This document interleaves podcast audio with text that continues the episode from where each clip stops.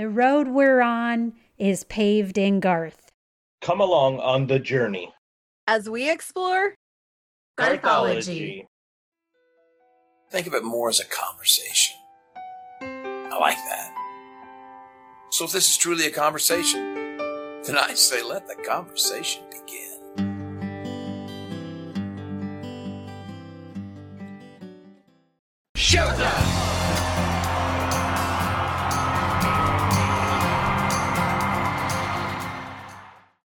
Hi, everyone. It's Deb.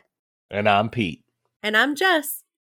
Welcome to another episode of Garthology. This is season two, episode 34, and this will be our last episode for this year. We will be taking a couple of weeks off and return in 2022 with season three. In today's episode, we'll be finishing up from our last episode by looking at the last five songs on Garth Brooks's fourth studio album and his first Christmas album, Beyond the Season. As I mentioned in our last episode, Garth's Beyond the Season was released on August 25th, 1992, a summertime release of a Christmas album, which is really unusual. And it ended up being the best selling Christmas slash holiday album of 1992 in the United States. So the early release definitely worked for Garth. But another thing that makes it selling so well even more amazing is that Beyond the Season wasn't Garth's only album release in 1992. Just 28 days after Beyond the Season came out, Garth also released The Chase, which also went on to become one of the best selling albums that year and has since been certified diamond by the RIAA. A diamond certification means 10 million copies sold. So, for one artist to have two albums released in the same year and have both of them do well is amazing. I'm sure there was some concern that there would be Garth overload, but that definitely wasn't an issue. Let's finish off this great Christmas album by going over to Jess for our first song, which is song number seven on Beyond the Season. Okay, song number seven is The Friendly Beasts. Jesus, our brother, kind and good. I said the donkey, shaggy and brown. I carried his mother uphill and down. I carried her safely to Bethlehem town. I said the donkey, shaggy and brown. I said the cow, The Friendly Beasts is a sweet children's Christmas song, and it wasn't really my favorite on the album, I have to say. But there was kind of a cool juxtaposition between the music and the lyrics on this one. It the music didn't seem to quite go along with what the words were saying to me, um, which I found interesting. But I actually liked the music. I just wasn't a big fan of the storyline. Um, I did like how the voices for each kind of character were different. So they had somebody singing each part, and I enjoyed that. And I like how Garth played the narrator role here. And the author for this was just listed as traditional. So I was like, if this is a traditional song, I had actually never heard it before. But that's all I could find as far as a writer for this song. So if you guys happen to stumble upon who wrote it, that would be very interesting to me because I couldn't find anything. So what did you guys find? Well, actually, so I didn't find anything other than that it is a traditional song. But what I did find out is something you you touched on and may not have found, which I was shocked when I found it because I didn't know. But the different voices for the different animals. Mm-hmm. Uh, okay, ready for this? Stephanie Davis sings the cow. Okay. She wrote Wolves and the Gift for Garth. Yeah. The sheep is Larry Bastian, Okay. who wrote I've Got a Good Thing Going, Cowboy Bill, Nobody Gets Off in This Town, Unanswered Prayers, Rodeo, The Old Man's Back in Town. Victoria Shaw, who wrote The River, sings for the dove. And Tony Arata sings the camel's verse. Well, that's cool that it was all his songwriters. Yeah, Yeah. exactly. Isn't that amazing? I didn't know that. I had no idea. And when I found that, I was shocked. I searched for it in a couple different places because I was like, is this really true? Because if it is, that's super cool. That's neat. yeah, I found it in a couple different places. So I believe it to be true. Yeah. Yeah. Wow, that is neat. I thought that was really cool. I agree, not one of my favorite songs on the album. I think Garth's vocals are good. I just, my favorite thing about this whole song is the fact that he's got his songwriters on there singing as those parts. I thought that was really cool. Had you heard it before though? No, never. Before the before hearing it on the Right. okay, because when it said traditional, I was like, well, I don't know where I fell off the grid at and missed it, but I never heard it. No, I've never heard it from anyone but on this album. Yeah. Huh. What about you, Pete? Had you heard it? Hmm, no. Okay, well, I had I figured that was a safe bet, but I didn't want to leave you out. What did you think about it? I, I appreciate that. Nope, I didn't hear it. I, I really struggled to follow the story. I do have right here. I did like how there were other voices and how they fit into the song, but I had no idea what the other voices meant. And now you're saying that there's characters. Now it all makes sense.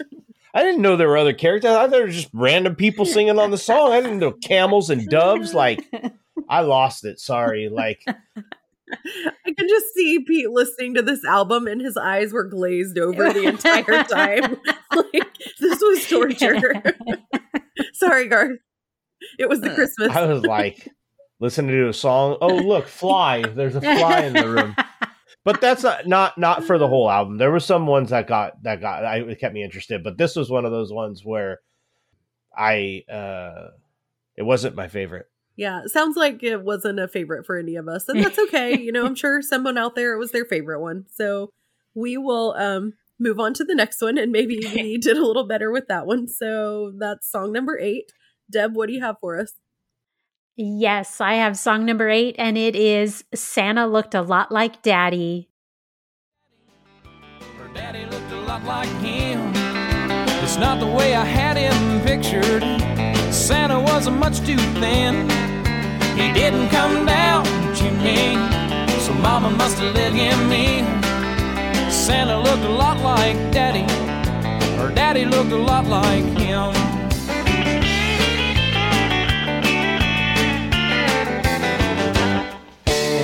Never saw Dancer Prancer. I never heard the sleigh bells ring. I never saw no red-nosed reindeer. Santa Looked a Lot Like Daddy was written by Buck Owens and Don Rich. Buck Owens was the frontman for Buck Owens and the Buckaroos, which had 21 number one hits on the Billboard Country Music Chart. In 1965, his band released the album Christmas with Buck Owens and His Buckaroos, which included the original recording of Santa Looked a Lot Like Daddy. Since then, other artists have covered this country Christmas song, including Travis Tritt, Brad Paisley, and more. In this cover, Garth has done the original proud. It's upbeat and fun. Garth's vocals are great, and he sounds especially twangy on this one. He brings the perfect blend of holiday fun and cute imagery to life. I think kids of all ages must enjoy this happy song. What did you think, Pete? Santa looked a lot like Daddy is a Christmas song that I can get down to. This one has that really country, upbeat sound. I found myself really getting after this one. It's a cool story that has a lot of fun, and the instruments in the background are country through and through. If there was one, just one Christmas song, other than all your other typical songs, that I would have to listen to over and over again, this would be that one for me. This song is a lot of fun and one that I thoroughly enjoyed. Uh, even afterwards, like I, li- I had the kids listen to it, and uh, yeah, it was a cool one. I enjoyed this one. What about you, Jess? What did you think? I I enjoyed this one too. It's such a fun song, and I actually this is the one song off the album aside from like White Christmas that I knew a version of Mhm. that I knew that was like specific to the album, but I knew because I remember this one coming out and they actually played it on the radio a lot. So I love the line, "Then I'm a gonna tell on them." Yeah, It always kind of cracked me up. But I remember hearing this one all the time growing up. I don't know if they played it on all the stations, but definitely here in Oklahoma, they did play it a lot at Christmas time. And my parents liked this one a lot, so it got played in our house. And Yeah. um, my stepdad's a big music fan and a big country music fan, and he liked that one. So you know, when Dad controls the radio station, you listen to what Dad listens to, and we actually heard this one a lot. So um, at least at Christmas time, anyway. All right, Pete, what can you tell us about our third song in today's episode, song number nine on the album? yeah. I get song number nine, "Silent Night." Silent night, holy night, all has come, all is bright around yon virgin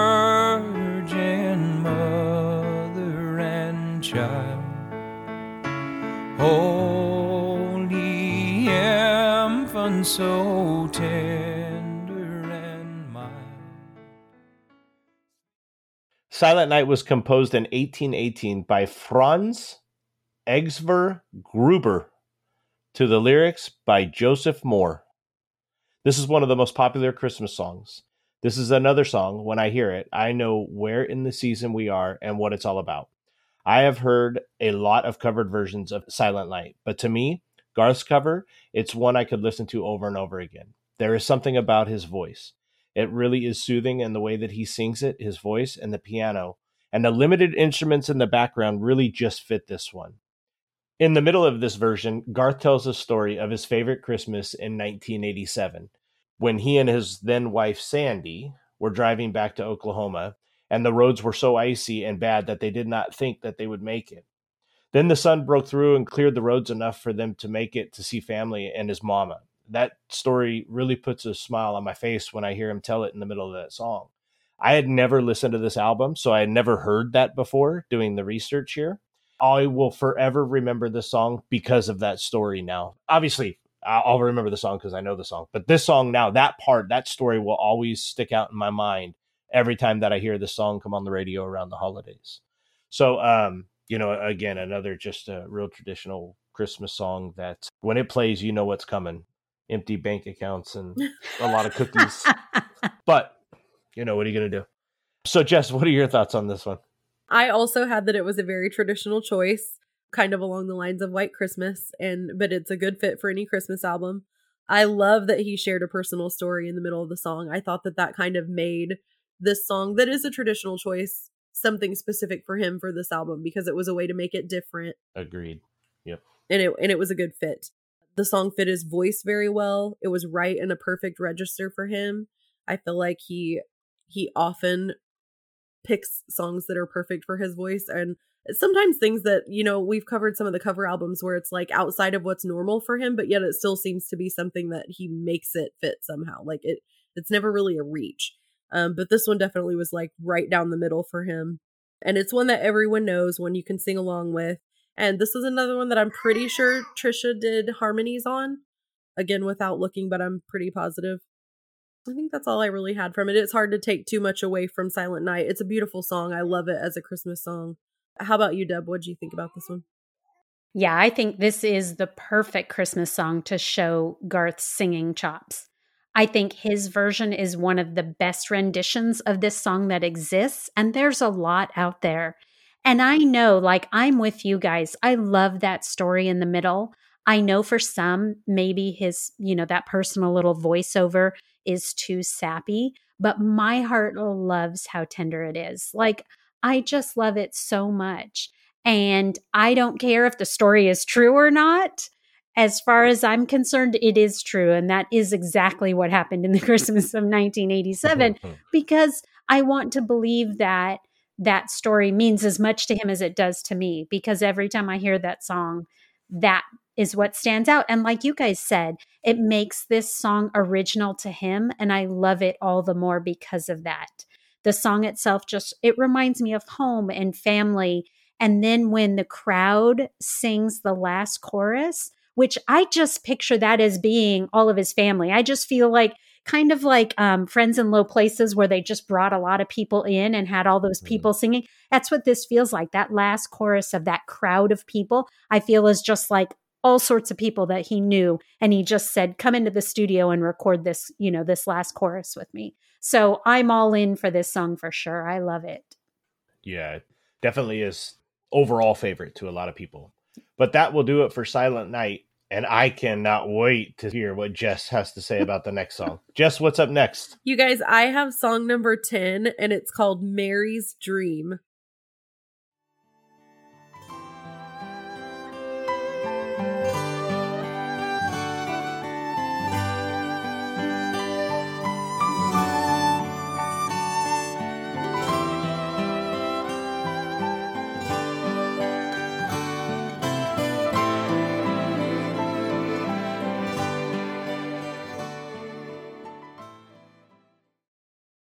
I was really excited about this one because I know Peter wanted to cover this one. I have to tell you though, I actually missed this song. I was listening. How could you not miss it? It's 54 seconds of nothing. it's actually only 50 seconds. Whatever. It seemed like it went on forever. I- Whatever it was. I was waiting for the next song to start and I had my list written down and I was like, somewhere I missed a song. What did I do? And I literally thought it was like outro music at the end of Silent Night and I had to go back because I missed the entire thing. Um it is a beautiful instrumental and this the music is very lovely, but there's not too much to say about it. It's very short, it's less than a minute. There's nothing especially Christmassy about it, I don't think. Like I even listened to it again to sometimes I hear things and I'm like, oh, that just sounds like Christmas. It's like Christmas bells or something. It doesn't even. But yeah, they could have rang a bell or yeah, something. Yeah, it just it didn't even really sound Christmassy to me, although it was pretty. It was written by or composed by Mark Casstevens and Bobby Wood, and they did a beautiful job on it. I'm just not really sure what place it filled on this album. I'm sure Garth had something in mind. yeah, 54 seconds of voidness. Did you guys have anything to add about this? The only thing I decided to add about this is as far as I'm concerned, Garth can do whatever he wants. Well, that's true. so the music's beautiful. I'm guessing it had some kind of special meaning to Garth. So I say, you go, Garth. Listen, I'll tell you guys what happened. Oh, good. Garth lost a bet to whoever the composer was of the song and said, if if I lose this bet, I'll put your stuff on the song. He's like, on I the- need a little album." Christmas money, and Garth was like, okay, I'll give you, Right, right. I'll And give then- you one and then- minute on and the then- album. Yeah. And then Garth said, What kind of lyrics could we put to 50 seconds of whatever this was? And everybody decided none. So they just threw some instruments on. And then bam, just got the best song, quick, easiest song on the entire album. That's what there is to say about it. There you go. We knew that Well, was going to be a quick one. We really did. We wrestled with it, but You know what? Honest to God, I wouldn't have been mad if they put five more of these on this freaking album. We would have been done with this a long time ago. oh, your joy for Christmas just astounds me. They should have done White Christmas, Silent Night. Daddy looks a lot like Santa. Four more of these. Boom. Close this some bitch. We're out of here. Oh, that would have been perfect for you, but maybe not for the people who actually enjoy Christmas, though. yeah, no, I know. I, yeah, I couldn't believe it. I, I like. I felt like I was like, I'm like watching it like on Amazon Music, right? And I'm like, and I'm clicking, okay, back, and it play, and I'm like, it Amazon Music. They don't have it. Like they don't have the lyric. They don't have the rest of the song. So I'm searching all over the internet. Can't find nothing on it.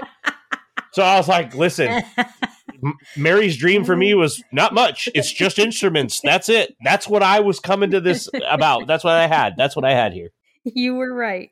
Oh well. Anyways, Deb, I uh we heard your thoughts, Deb. So I guess Jess, it's time to wrap this. yeah, up. that was it, guys. Sorry, we we if you can come up with something more to say about this one, please feel free to send in. You could probably fit it in a tweet, but please feel free to send us your thoughts on it. Otherwise, yeah, one letter per second. we're gonna move on to the last song. So, Deb, what is our song number eleven? Song number 11, the final song on Beyond the Season, is What Child Is This? The silent word is pleading. This, this is Christ the King, whom shepherds guard and angels sing. Hail, hail, the Word made flesh, the Son of Mary. What Child Is This is a Christmas carol with lyrics written by William Chatterton Dix in 1865. Although written in Great Britain, it's said that today this carol is more popular in the United States than in its country of origin. The carol was subsequently set to the tune of Greensleeves, which is a traditional English folk song in 1871. The Greensleeves tune is an odd choice for a song about the birth of Jesus because some legends say that the tune was written by Henry VIII for Anne Boleyn, but others suggest that that isn't true.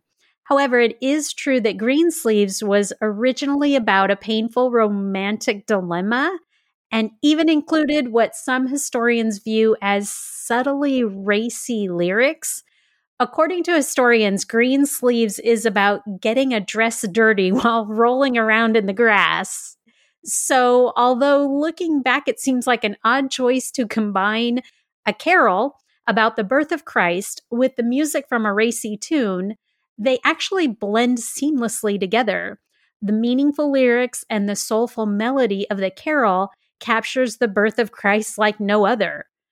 I've been listening to various renditions of this song my whole life, from Burl Ives to John Denver to Josh Groban. There's even one done by Andrea Bocelli and Mary J. Blige, which is absolutely breathtaking. If you haven't heard it, I suggest you go out and listen to it. It is on Amazon Music and it's worth taking a break to listen to it. I think that Garth's version is it's a perfect addition to the varied pool of performers that have recorded this song. And I think the choir singing with Garth in this version is gorgeous. I could listen to them performing with him while he reads the phone book, as the saying goes. So ultimately, I think this is the perfect traditional song for Garth to put on his first Christmas album. I think he did a great job on recording it. And I think that's probably the perfect song to end this album on. And we all know how he thinks, you know, that ending slot is always a big deal to him. And I have a feeling that's why he chose this one for the ending. Pete, what did you think? Yeah, what child is this? Like, this one had all the feels. Something about Garth's voice, the background choir, their vocals, like it grabbed my ear, but not for the lyrics and the story. It was because the instruments and that background vocal from the choir. Garth has a voice that I will always listen to, but in this song, like I heard it, but I didn't listen to Garth's voice like I do in other songs. In this song, I listened to what was going on in the background. That's what kept catching my attention. And honestly, as many times as I listened to it, that's all I took from it. Just what was going on in the background with that choir. I like I loved it. I love the choir background on this one. But I could also tell with the story of it and the way that this song fit in the album made perfect sense to me when I heard it, how it became the final song on the album. Like you were saying, a great way to wrap up an entire album, minus one that was 54 seconds of instruments, but a great album. So this was not easy for me to get through, but there was enough good in this Christmas album that I enjoyed getting through the whole thing. And quite honestly, the CD is still in the car. We were listening to it um, out Christmas shopping and all that. And Stephanie's like, see, you know, she was happy that I was listening to it. I had been driving my car, so I wasn't listening to it, but she was happy that it was in there. And we did still listen to it. I like the way that this one finished it off. What about you, Jess? So my thoughts on this song are that it's traditional, but maybe not as familiar to some people as like White Christmas or something like that. Uh, definitely, if you grew up in church, you heard this one, but it is played everywhere. Like you'll hear it on the radio. It's a slower one, so maybe kids don't appreciate it as much, but as you get older, you appreciate that it's a, a Christmas song that gets played, and it's a beautiful song. It's a beautiful story, but just the melody of Greensleeves is beautiful. Um, I did not know the story of Greensleeves until the or the the possible story of Greensleeves until the research for this song, and that cracked me up. I will forever think of someone getting their sleeves dirty, and that completely changed because for years I knew that this was the theme to or the same music as Greensleeves, but I didn't know anything about what Greensleeves was. I just knew that name. I know it from church and from choir and things like that. But this version I actually really liked. Sometimes when you are already familiar with the version, you don't like a new one, but I really enjoyed actually Garth's version. So I'm glad that he put it on here. I, uh, I agree. He put it at the end, so it probably meant something special to him, whether it's just a song that he really likes, or maybe it was a song his mom loved, or something. I'm sure it meant something special to him. And so I'm glad he put this one on there because I did really enjoy it. Agreed. Yeah, me too. Okay, everyone, that wraps up our discussion of the last five songs on Garth's Beyond the Season Christmas album. And as our second season comes to an end, we hope you all had a very Merry Christmas and we wish you all the happiest of New Year's. Personally, I would just like to say that I thank each and every one of you for joining our journey, and I really, truly look forward to bringing you more Garth information in the coming year. Yeah, thanks so much for coming along with us on this journey. It's been so much fun. I can't believe we're going into season three. So please come back and join us in the new year for season three. It's been a blast with you so far, and we're going to try to make it even more of a blast going forward. Merry Christmas, Happy Holidays, Happy New Year, and we'll see you guys next year. Yeah, absolutely, guys. Thank you for everything. Um, this has been a lot of fun, and I'm really excited to see what we have to bring forward to you guys in season three and what you guys have in return for us with the interaction. Also, uh, with the holidays and the new year, I just want to uh, give thanks to all of our vets everywhere and current military men and women. We appreciate what you guys do. So we live in a free world, and I can't wait to see what 2022 brings for everybody. I know it's going to be uh, bigger and better for all of us, and uh, I wish the best and uh, happiness and health. This has been season two, episode 34 of Garthology, and I'm Deb. I'm Pete. And I'm Jess, and we'll see you guys next year. Bye. Bye. Bye, everybody. yeah, I'm going to get you, and you did it, damn it. Bye, everybody. that Happy was New Year. Happy New Year. Way to end it on a bang.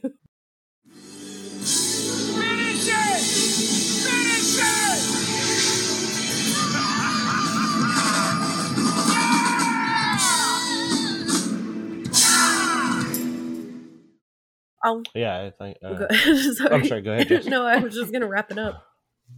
oh, No, it's yeah, Pete's I was to wrap That's up, right. isn't Go ahead. Yeah, I was gonna. Oh, I was like, you, you can. As a matter of fact, you can do the rest of this if you like. you're, you're done now. By the way, I'm very distracted by trying to keep the baby happy. In the middle of this version, Garth tells a story of his favorite Christmas in 1887, and I imagine Nope. this was his Nope. favorite. I'm sorry, 18 1987.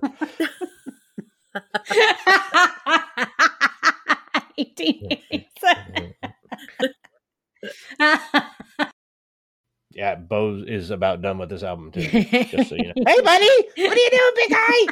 We need to cut that man's hair. Hey, buddy, hey, look this way. Bo man. he can't hear you. She's got I headphones on. No, no, no. We should get him his own pair. What's up, buddy? Hey, big guy. Bo man, this way. Hey, buddy, what's up Not sure there? what he's looking at. There you Bo go. Hey, buddy, what are you doing? Bro? What's up, buddy? What are you doing? You stud, you. We need to get that boy a Stetson cowboy hat.